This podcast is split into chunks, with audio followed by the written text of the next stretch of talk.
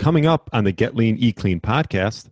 Um, at the end of the day, like, you know, you got to have protein, uh, but you don't want to underconsume fats. And a ketogenic diet, if you're trying to optimize from a ketogenic standpoint, you need to make sure you're consuming enough dietary fat, even if you have stored fat to lose.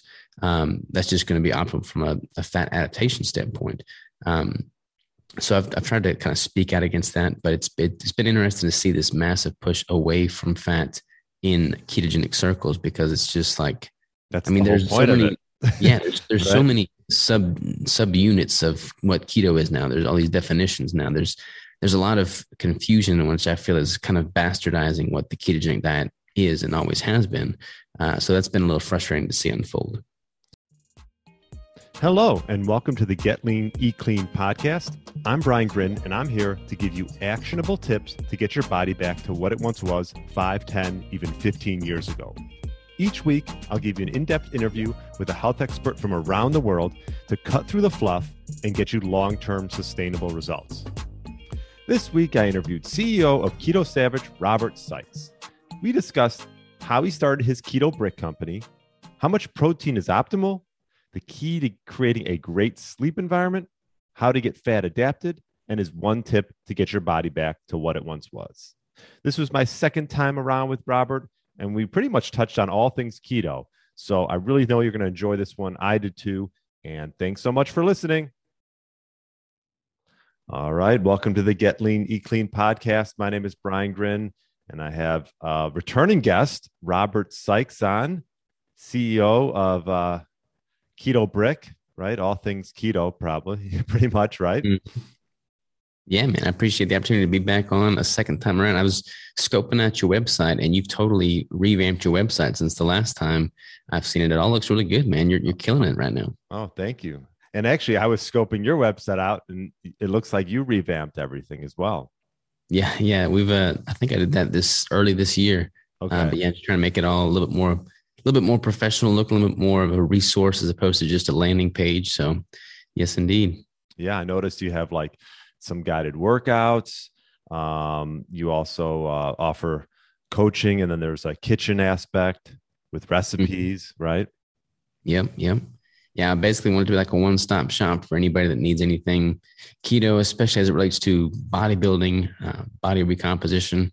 So, yeah, definitely. Yeah, I love it. And uh, well, before we dive into a bunch of different topics, I actually I think I found out about you through your keto brick, um, and I I know you that's been a, a, a great journey for you. Maybe tell the uh, listener a little bit about how that came about.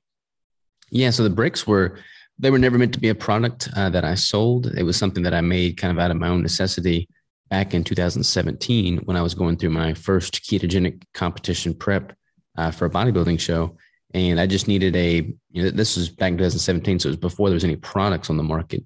I just needed a really good, high quality, uh, nutrient dense uh, macro bar that fit the the ketogenic macro distribution that was ideally shelf stable and wouldn't cause any bloat or GI discomfort on stage. Uh, so I kind of set out to craft my own products because there wasn't anything out there. And lo and behold, the keto brick came to be and it just kind of took off. There's a lot of popularity and excitement around it. And there's been a demand for it ever since. So we just rolled up our sleeves and started production and we've been making them ever since. That's awesome. And for that to come about just through your own self experimentation, what are some of the things that you've learned? Because I know that space is not an easy space, uh, the health bar, if you want to call it the health bar space. Um, What Mhm. are some of the things that you've learned over the last, what, like four years?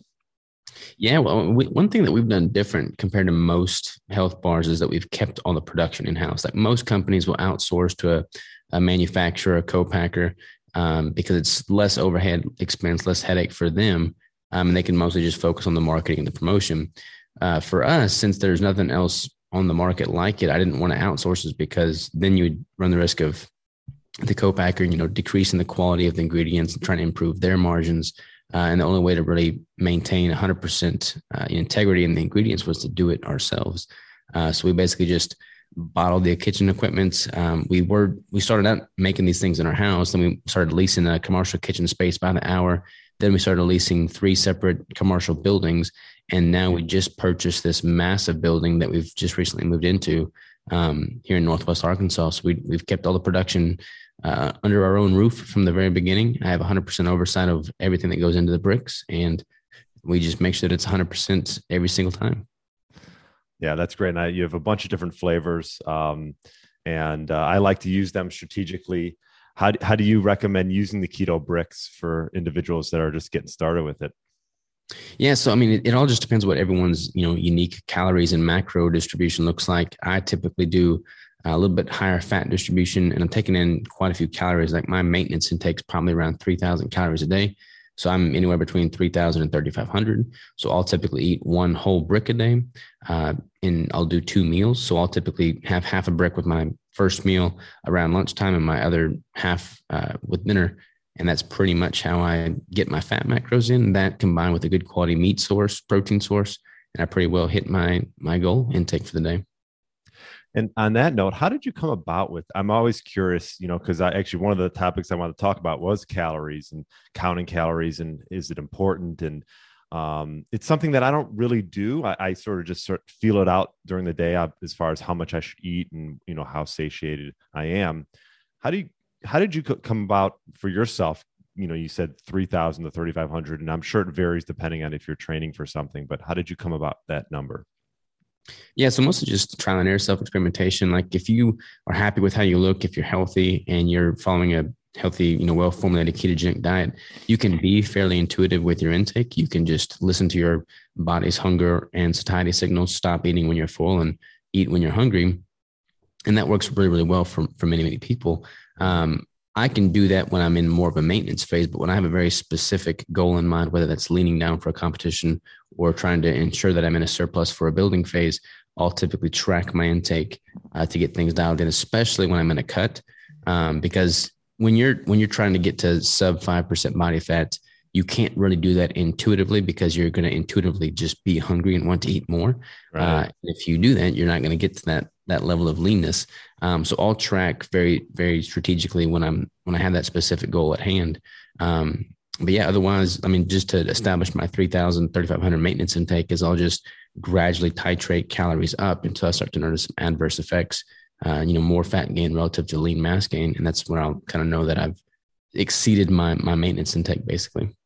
Gotcha. And are you doing for your uh, ma- uh, managing your body composition? Are you doing like a DEXA scan or something like that? Yeah, DEXA scan, InBody scan, caliper test. Plus, I just I've done this so long now. I'm really in tune with my body. I, I know based off of how I look in the mirror, you know what my body fat percentage is at any given point usually, and then I'll, uh, you know, that'll put me within about two percentage points. Then I can do a DEXA scan to hone it in even more.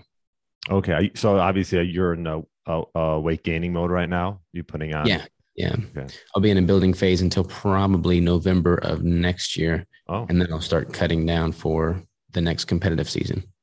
Gotcha. Okay, so a whole year of weight of um of uh, putting on how many how much how many pounds are you, do you plan on putting on?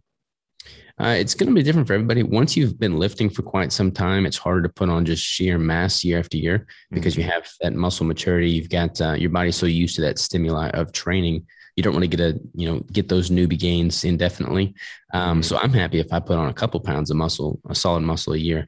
Um, and that's like legitimate lean muscle tissue, not you know fluctuations in water weight that's going to show higher lean mass. Um, but yeah, if I if I put on a couple pounds of muscle a year, I'm happy. Okay, so and um, so you're doing this, and then w- when is your next competition? Uh, probably like April of 2023. I think I've got a show lined up then. Um, and I'll probably try and have a few shows pretty close together so that I can just capitalize on that cutting phase because it takes, you know, four to six months worth of time to get to that level of conditioning. And then I'll stay there for a very finite period of time. And I'll start reversing back up to a, a healthy maintenance, and then eventually a surplus. Uh, so, yeah, I'll probably start dieting down in November of next year and then compete probably April of 2023. Now, when you're doing your building phases, you you mentioned you have two meals a day. Do you sometimes increase the, the, the amount of meals you have per day to, to put on the weight as well? Yeah, if I'm if I'm doing if I'm kind of a, a more aggressive building phase and I'm you know 3,500 calories or better, then I'll typically break that into three meals a day because you know yeah. getting 3,500 calories in two meals is just a lot of food in one sitting. Yeah, that's what I notice. I usually have on you know for maintenance. I'm not, I'm not training for anything like you, but I usually do two two meals a day for me is good. Uh, occasionally one but uh, I find with one that, it, like like you mentioned, it's tough to get the the right amount of protein that you want um, for the for the day, especially if it's if, if you you know if it's a workout day, obviously as well. Mm-hmm. Now that that contrasts that with a cutting phase, and I'll typically do like an OMAD approach. Right. So I'm only eating one meal a day. Oftentimes, when my calories get much lower, uh, and to me, that's more sustainable and more enjoyable than having just multiple tiny meals throughout the day. Yeah. Oh, for sure. I find, yeah, I'm I'm more productive when I when I when I'm not eating during the day. I feel like I could do other things, and um, you know, uh, I like to do all. If I if I do it, put add carbs into my meals, I'll, I'll do them on the back end of a day. How do you, how do you, um, what type of carbs do you add into your meals, if any? Uh, not really any. I mean, I'll probably take in, you know, 12 to 15 grams of total carbs a day just from trace sources. There's some in the, the keto bricks. Um, there's some in like the vegetables that I eat, but I don't really consume anything with the intention of eating it for the carbohydrates it contains. Gotcha. Okay. Yeah, I remember that from last time. I, I, have I've become yeah. I, I feel like once you've gone low carb, um, going back the other way, it's I don't know. I I don't feel like it's necessarily a thing. I mean, you're seeing this with some, and this is maybe another topic, but you're seeing this with some of the individuals who are like carnivores and and you know like you know Paul Saladino and people who are starting to add in some carbs. Maybe they had some you know effects, maybe their thyroid or whatever. Is there sometimes do you add in like honey or anything like that, or have you kept it pretty low carb the whole time? Uh, been low carb the whole time. I haven't had a carbohydrate meal in probably seven years or better. Mm-hmm. Um, and I think a lot of these these issues that you see people, you know, arguing in favor of introducing carbs like fruit and honey from a hormonal standpoint, mm-hmm. often stems from them chronically under eating to begin with. If people are consuming adequate calories and have a building phase, um, not to say they have to be a bodybuilder by any means, but just simply consuming at a surplus for a time, that usually does wonders to regulate their their hormones and their metabolism, and they don't really have the need. Uh, there's no need for the the inherent increase in carbohydrates to improve that. Gotcha. Yeah, that makes sense. And um, is there certain a protein um, amount that you that you target every day? Because that's always something I I hear. I mean, obviously high high high protein is becoming a I, I keep hearing it more and more as a favorable thing. Obviously, I always tell a lot of my clients to prioritize that for each meal. Is there certain uh, a protein amount that you like to target? Um, so a good rule of thumb is to just be consuming a one gram of protein per pound of lean mass, kind of as a baseline, mm-hmm. and then go up from there based off of you know what your goals are if you're training heavily things of that nature. Um, there's occasionally times where I'll dip below that, but it's only for a very very very finite period of time during the last few weeks or month of my competition prep, in which I'm just taking calories very very low. Um, but then I keep my dietary fat relatively high, you know, all things considering, so that my my body is not really catabolic from a muscle wasting standpoint. So I can tolerate that lower protein for that very short period of time without any adverse effects. So one gram of protein per lean mass, correct? Yeah. Now I'll typically go quite a bit north of that. Um, like right now in my building phase, I weigh about 175 pounds. I'm typically eating at least 200 grams of protein a day. Um, you know, with with the the building phase that I'm in. But yeah, I don't see any benefit in people consuming under one gram of protein per pound of lean mass unless it's for a very strategic you know short-term thing like you know in the context of that competition prep protocol. Uh, but just for a day-to-day sustainability standpoint and just maintenance there's no need to go beneath that. Okay. And then yeah one for, per one gram of lean mass. So if you weigh let's just say 170 you're not going to be 170 of lean mass obviously you're going to maybe right. be let's just say 140 of lean mass and that would right. be a target exactly okay and uh, and you get some of that protein obviously from your keto bricks which uh you know it, the, the, nice thing about the keto bricks you know exactly what you're getting mm-hmm. right and then you probably add in a steak or something like that to get the rest in yeah I eat a lot of uh, a lot of red meats a lot of ground beef a lot of um, steak uh, a lot of eggs um, some fish but yeah i pretty much get a pretty varied varied source of protein um, but i'm definitely a fan of the ruminants you know like the red meat the deer i do a lot of hunting so wild game also so you, you eat nose to tail pretty much. Yeah, for the most part. I mean, I, I certainly try to uh, to consume everything, especially if I harvest it. If I if I kill deer, I'm taking everything I can off of that, um, and I'll eat a lot of organ meats. I like organ meats though. Yeah, I do. I actually recently I just my my wife made uh, liver and onions. I thought it was really good.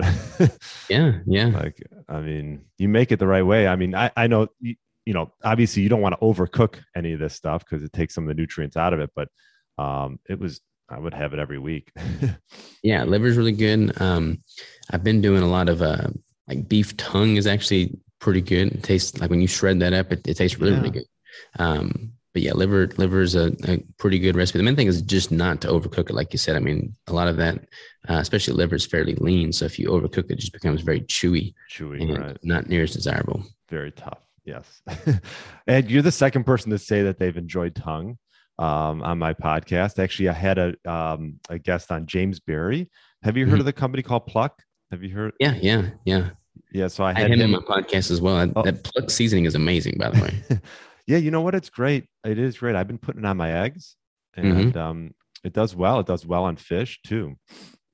Yeah, it's really good. It's got um, he calls it the umami flavor, I guess is how you say yeah. it. But uh, but yeah, it's got a very very deep flavor profile yeah yeah it's a it's it's a nice product and and just like yours which was first to market no one really had anything like it his i've never seen anything you know like an organ based seasoning um mm-hmm. i don't think i've seen that in the market at all yeah no what he's doing is good i mean i hope he hope he keeps killing it and uh, there continues to be a demand for it yeah and um okay and then on another note we were talking a little bit before um what is your what are your thoughts obviously uh, and and you mentioned it like the low fat keto um, movement that's going on a little bit now. Tell me a little bit about what's what's what differing opinions are regarding fat.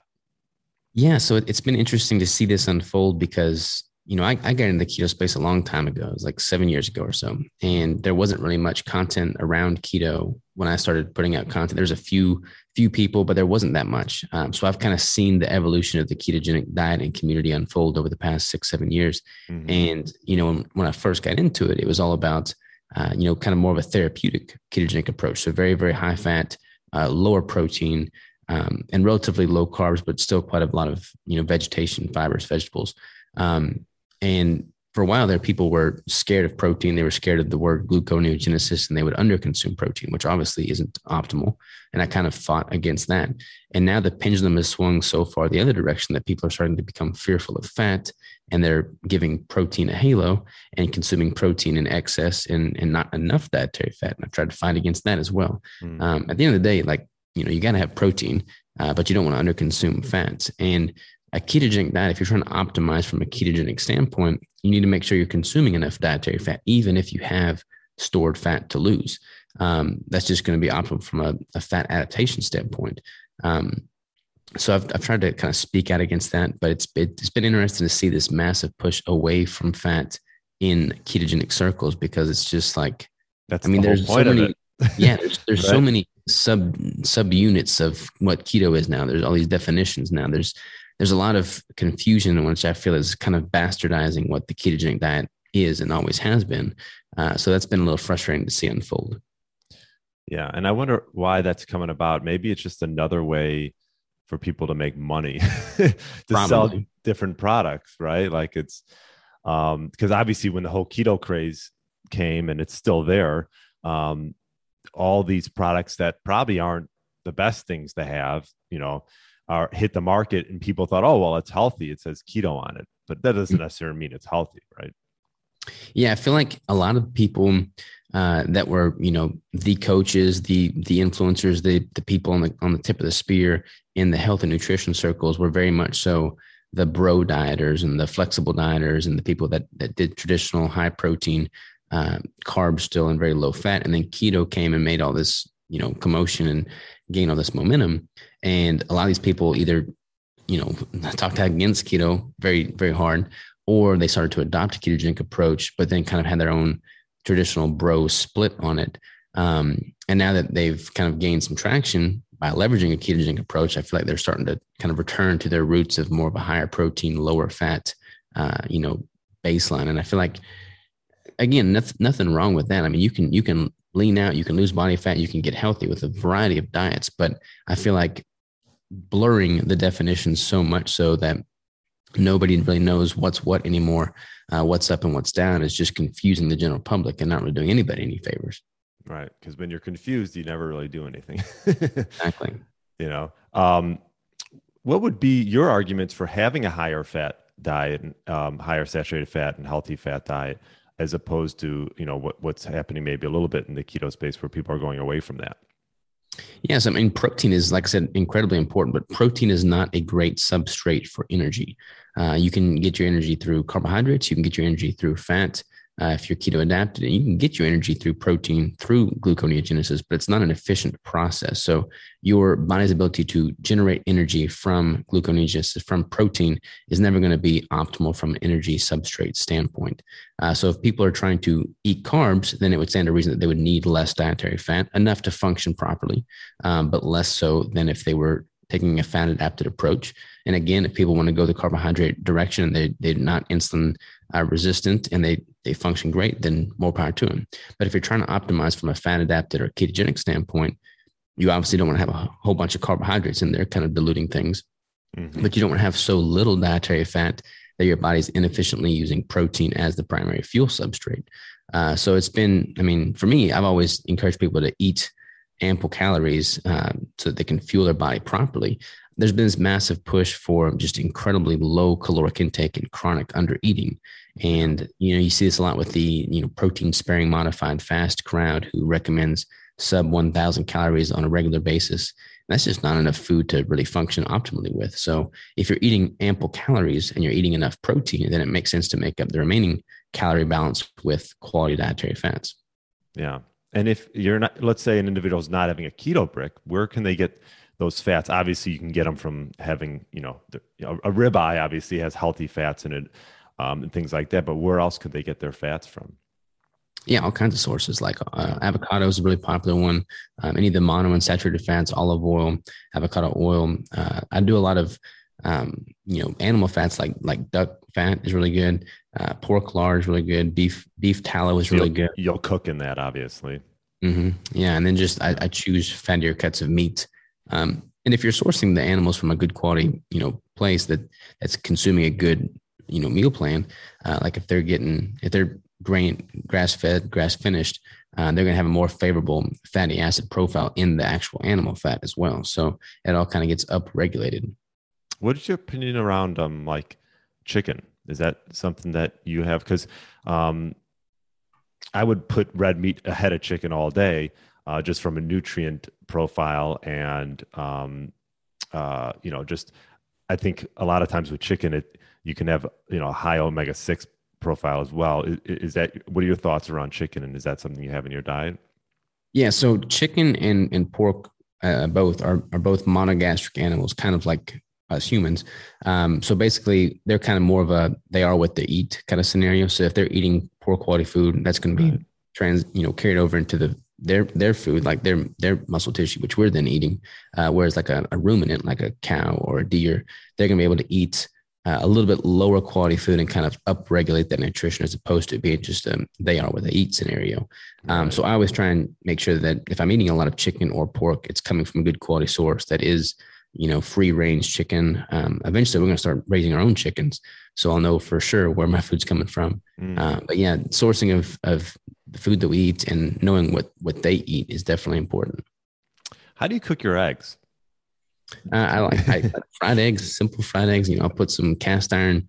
Uh, I'll cook them in a cast iron skillet, put some olive oil down, and just fry them up. Okay, because that because that's another thing. Like, uh, you know, you you hear like scrambled eggs or uh, omelets and things, when you break up the yolk, you, you tend to lose a lot of the nutrient profile of it. And I was looking into maybe poaching them or doing something different with them. Yeah, poaching is good. I mean, I just prefer scrambled eggs. I do like an over easy. So, uh, or not scrambled eggs, but fried eggs. So I'll do an over easy, and then I'll put that over top of a, you know, plate of ground beef or something of that nature, and then that yolk just helps flavor all the all the rest of it. all this food talk and yeah, maybe we'll, we'll switch topics because I'm still fasted right now. um, let's actually touch on what's your opinion uh, uh, about micro workouts. Um, this is something that I've adapted into my workout routine. Um, and I'm curious, you know, obviously you've been in bodybuilding for a long time because I was actually just did a little trip with my wife because we just got married last year and we went on like a, a delayed honeymoon in California. So I didn't, I've been using, uh, had him on my podcast a few times, the X3. Um, mm-hmm.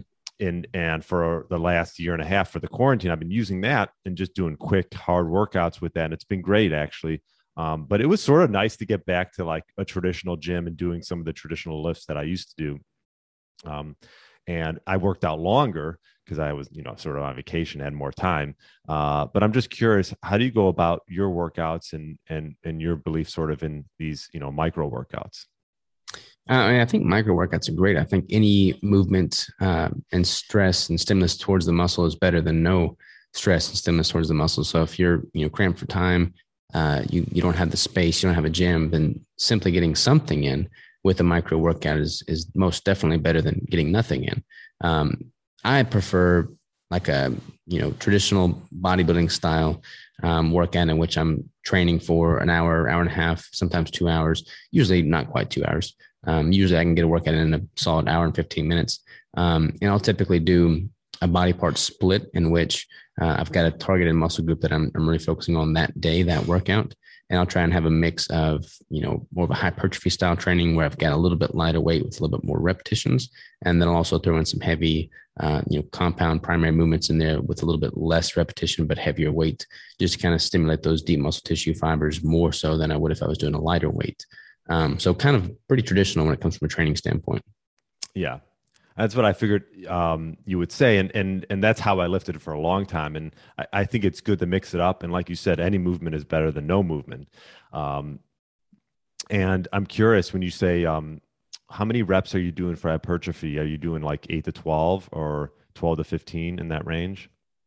Yeah, like when I've got uh, when I'm doing, you know, more of a hypertrophy focus, I'll try and do between about 10 and 15 reps. Okay. Um, and then when I'm doing like a, like a heavy deadlift set, for instance, I'll typically cap it at about uh, six or eight reps. Gotcha. Okay. Makes sense. And uh, as far as sets, are you doing like around three to four sets in that range? Yeah, normally four sets. Uh, if I'm doing if I'm doing lighter repetitions or fewer repetitions and heavier weight, I'll oftentimes do more sets. Uh, so like deadlift squats, I'll go as high as, you know, I'll sometimes do like 10, 12 sets total, just progressively getting heavier and heavier. Got it. Okay. Um, and then thoughts around um, like blood work people should get, maybe if they're starting out. You know, a lot of my clients, I'll do a DEXA scan, and are there certain is there certain recommended blood work that you that you do for yourself or, or for your clients? Yeah, I, I, recommend. I mean, if people have the means to getting like a, a full comprehensive panel done every six months mm-hmm. is a really good practice to get into. Um, I need kind of take my own advice on that. It's been a while since I've gotten my last hormone panel, uh, lipid panel, but yeah, a fully comprehensive hormone panel and lipid panel is always good. A C-reactive protein uh, test would be good. Uh, the A1C is a good test. Um, but yeah, I, I think I've, I've been I've been trying to find a good way of doing this that I can you know scale and kind of keep track of. Mm-hmm. Um, and I think Dave Feldman just came out with his own testing uh, blood test panel company, so I'm going to look into that. But here lately, what I've been doing is I'll just go to uh, uh, directlabs.com, purchase you know whatever whatever panels I want to get, and then I'll get those tests drawn at like a Quest Diagnostic Center, and then I'll keep track of all that with um, a software called Heads Up Health. Yeah, I was just looking at that. I was going to bring that up. Do you like that Heads Up Health? I was. It keeps it all in one in spot one spot, right? Yeah, I like that a lot, and it, it's it goes beyond just the the blood panel. So you can actually sync a lot of your wearables, like you can sync your Oura ring or you know your macro tracker. And the the beauty of that is that you can kind of chart all these things that are normally not you know syncing and talking with one another, but you can chart out uh, those over a graph to see you know what's correlated or not. So like I can use my Oura ring and then track that with my macro tracker, and I can see that if hey my calories are down pretty low, like in a cut, and my sleep starts to wane, sleep quality, they're probably correlated there. Yeah, really cool. That's neat. So it sort of syncs all your devices into one. exactly. We have so many wearables now, and you don't know what to uh, keep track of. I, I've, I've, I've gone. I, I have mixed feelings on the wearables. I, I think, I think there, there's a. It's good to get a baseline to see where you're at, but it's like the only person that knows best is probably how you feel, right? Like on a day to day basis yeah, there, there's I, I, I totally agree with you. There's there's um, a certain demographic of people that they'll put full faith in these wearables, and if the wearable says, "Hey, look, you you should take it easy today. Don't train. Don't do anything you know exhaustive," then they take that as the word of God. they don't lift a finger, and that to me is a little bit uh, that's putting too much power in this device. You know, like I, I try and always focus first and foremost on how I feel, and then if that just happens to align with what my wearable says, then well, then then great and you're using the Oura Ring. Is that right? Yeah, I've got the Oura Ring. I've I've contemplated getting the Garmin watch uh, more so from like a, a, GPS coordinate standpoint for like when I'm out hunting. Um, but I have not used the Garmin watch. Okay, yeah. The only one oh, I've used. Diff, do you use um uh, CGM? You, yeah, yeah. I played around with the uh, the NutriSense CGM, and I've done several two week stints of of using it to kind of see how things affect the numbers, and that's pretty cool. I like that. Yeah, and that's a continuous glucose monitor. I did the same thing. I did it for a couple weeks, and I was like, okay, this is cool. Like, I don't know if I need this on me all the time. Mm-hmm. You know, it's like once you get a feel for it, because I don't know about you, but like I'm a pretty, I eat the same stuff. You know, I'm yeah. pretty boring, right? So it's like, how much feedback do I need if I'm eating the same thing almost every day? Yeah, same, same with me. I mean, my my diet doesn't really change too much on a day to day basis. Now I could see there being a benefit to the CGM when I'm doing a competition prep or I'm, I'm strategically manipulating one variable of my nutrition. Uh, and for people that don't really know what foods affect them, I think that would be an incredibly valuable tool. Uh, but once you kind of have that figured out and you're able to be a little bit more intuitive, um, then you probably don't get near as much value from it. Yeah, no, I, I agree. And I use the, the Whoop um, and I, I, the Whoop is nice. Um, you know, I think it's good to track sleep. Um, mm-hmm. But again, how do you feel like? Um, how do you go about getting optimal sleep? Because I obviously it's like everyone that I have on my podcast is like, okay, what's what should we do to change our health? Well, let's opt. You know, I Rod Wolf, Robb Wolf on. We talked a lot about sleep. Um, what are some of the things that you do to get optimal sleep? Uh, so my my sweet spot's about seven hours a night, and I wake up usually around three or four in the morning. Oh, uh, so I typically go to bed. yes, I wake up pretty early, so I typically go to bed around eight uh, p.m., um, which is you know pretty early by most people's standards. But mm-hmm. I wind down by eight p.m. That kind of works out pretty well from a circadian rhythm and, and natural sunrise sunset standpoint as well. Um, at least as far as my bedtime is concerned. Right, I was gonna say I don't. Yeah, yeah. Your sun is rising at three in the morning. Where are you living? yeah, yeah. Um, so yeah, I'll do that, and then uh, one thing that I found to be a couple just you know quick fixes for sleep is I'll turn my thermostat way down to like 63, 64 degrees. Uh, it's total darkness. It's completely blacked out in my bedroom. Um, and I'll, I'll use the mouth tape. So I'll use micro pore tape and I'll just tape over my mouth, uh, which forces me to, to breathe nasally throughout the night. Um, and as opposed to breathing through my mouth. And that, that's been pretty, pretty helpful. Interesting. See there, see you, you, hear something new. I mean, I've heard of so you you put mouth tape on. Mm-hmm. Yeah, basically, uh, I was you know I learned of this through Mike Mutzel. Uh, basically, what happens is when you when you don't have that mouth tape, um, or if you're prone to opening your mouth while you sleep, your tongue moves and partially blocks your your airway, um, which is going to cause you to pretty much subconsciously arise from a deep sleep. So um, because you, you're kind of moving and shifting, try to open up that airway. So your tongue's moving. It's just not optimal from a deep sleep. Whereas if your mouth is taped and you're breathing through your nose throughout the entire night, uh, then that, that airway is never blocked and you're able to fall into a deeper sleep and stay there a little bit longer. Wow. Okay. Yeah. I've heard of that even for like walking and stuff, right?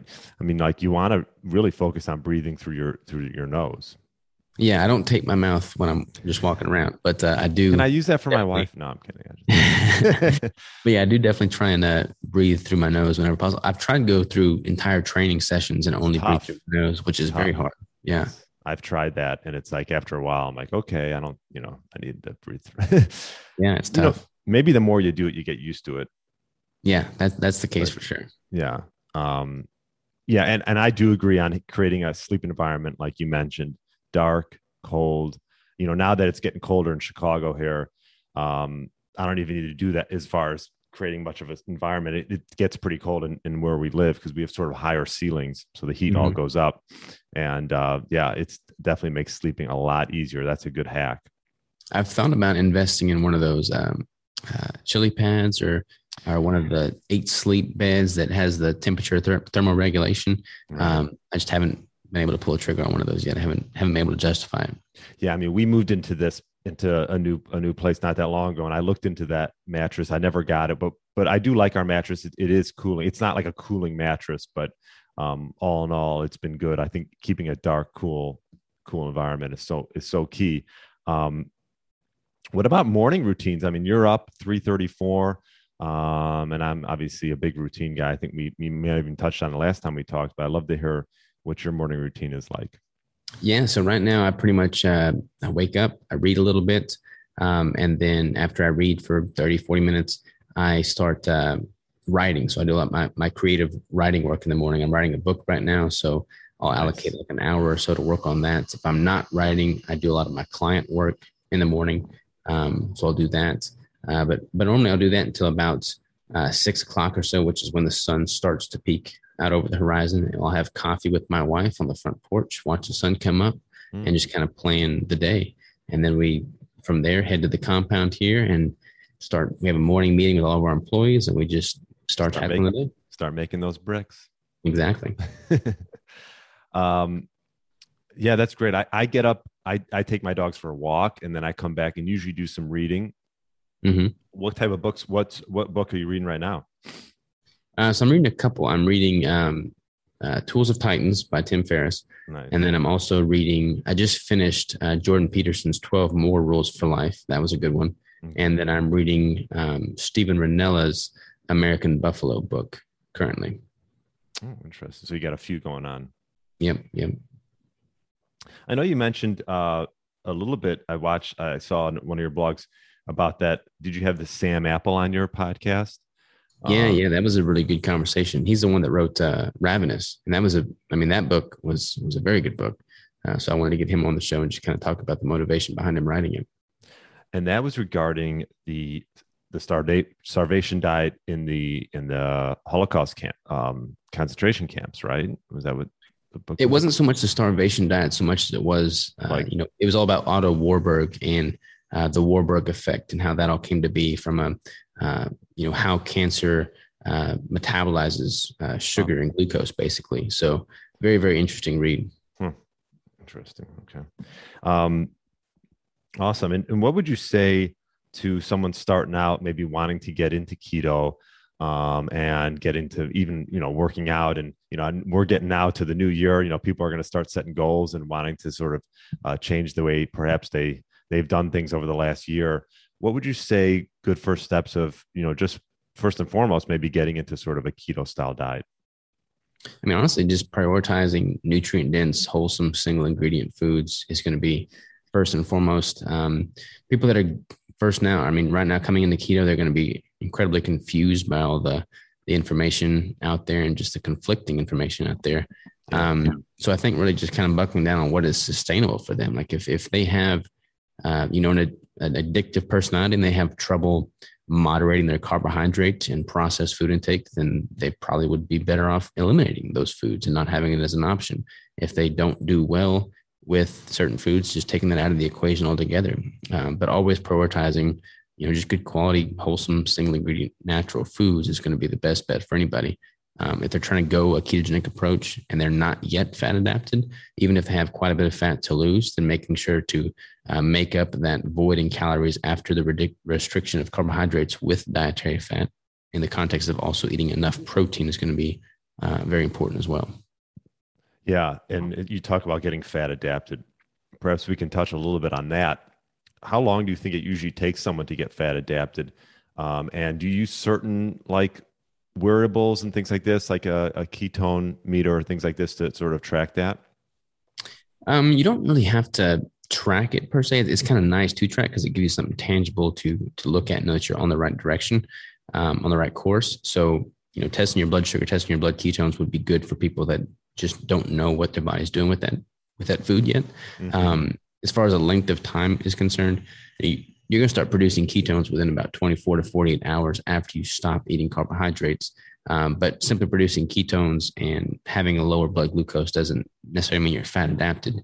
Uh, usually, I would rec- recommend people spend you know at least four weeks or better before they start deviating from that, uh, if they are ever going to deviate from that. Um, mm-hmm. What I've found is that the length of adaptation just keeps getting. I mean, you just keep getting more and more adapted the longer you're doing a ketogenic diet. I mean, I've been doing this for six or seven years now, and my level of adaptation now is significantly better than it was after doing it for six weeks, which was not as good as it was after doing it for six months. It just keeps getting better.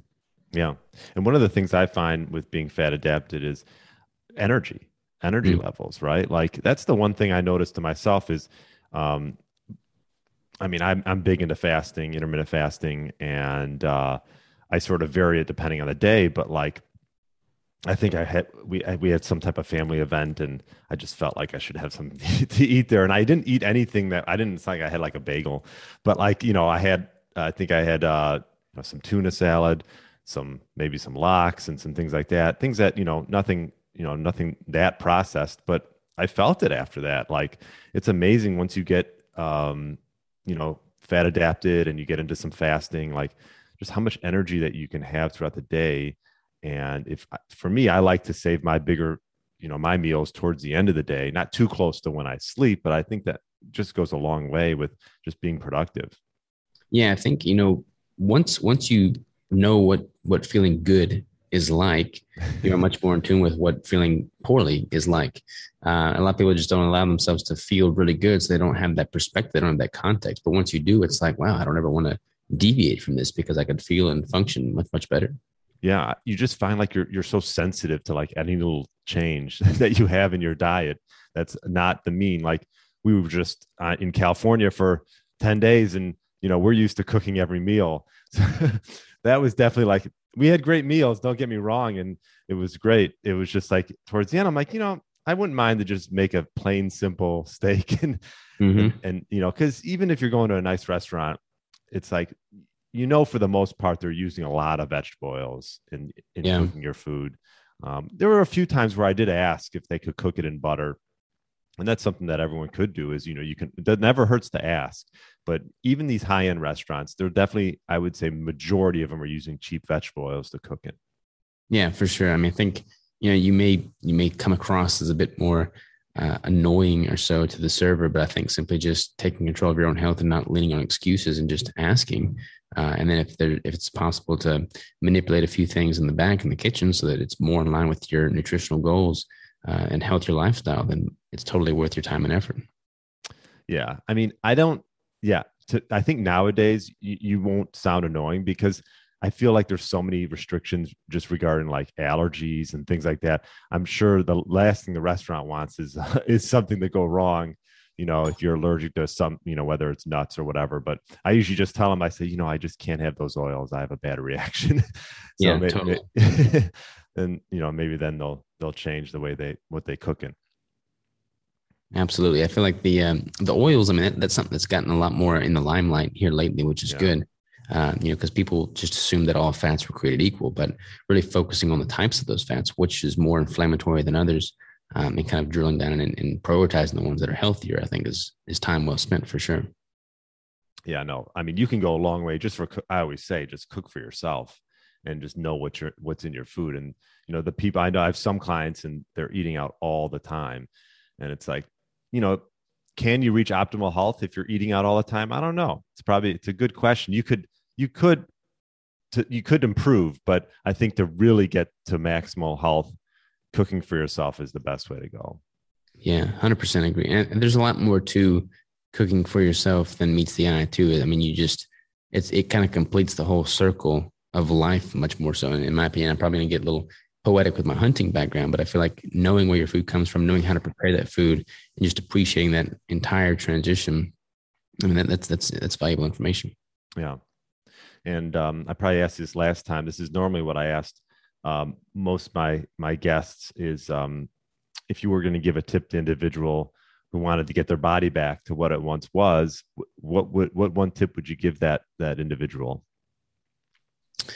Um, I think trying to really understand why they want the body they had before in the first place. You know, kind of taking more of a mindset approach. A lot of people have goals, uh, but they're not able to execute on those goals because they're not they, they don't have an, enough weight or significance or importance in their mind, but really kind of fixating on on the why and then visualizing the process that takes to get there more so than just simply having a goal. Uh, that way you can execute on it on a day-to-day basis once motivations don't exist. I mean, there's there's going to be times where you're just simply not motivated to, to eat properly or motivated to to go to the gym, but having the discipline to execute on those because you have an, a deeper underlying reason as to why you want to to reach that goal in the first place is going to be key.